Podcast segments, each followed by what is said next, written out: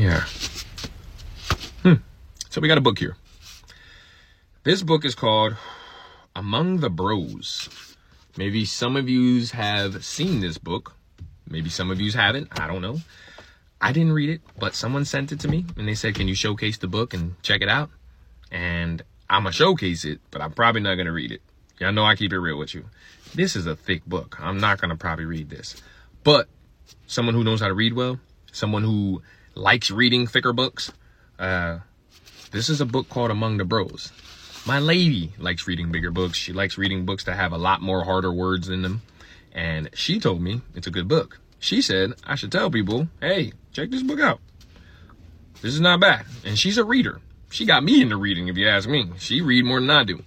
So I'm gonna tell y'all, hey, I got this book sent to me. It's called Among the Bros. And if you want to check it out, you know, go check it out. Short Cast Club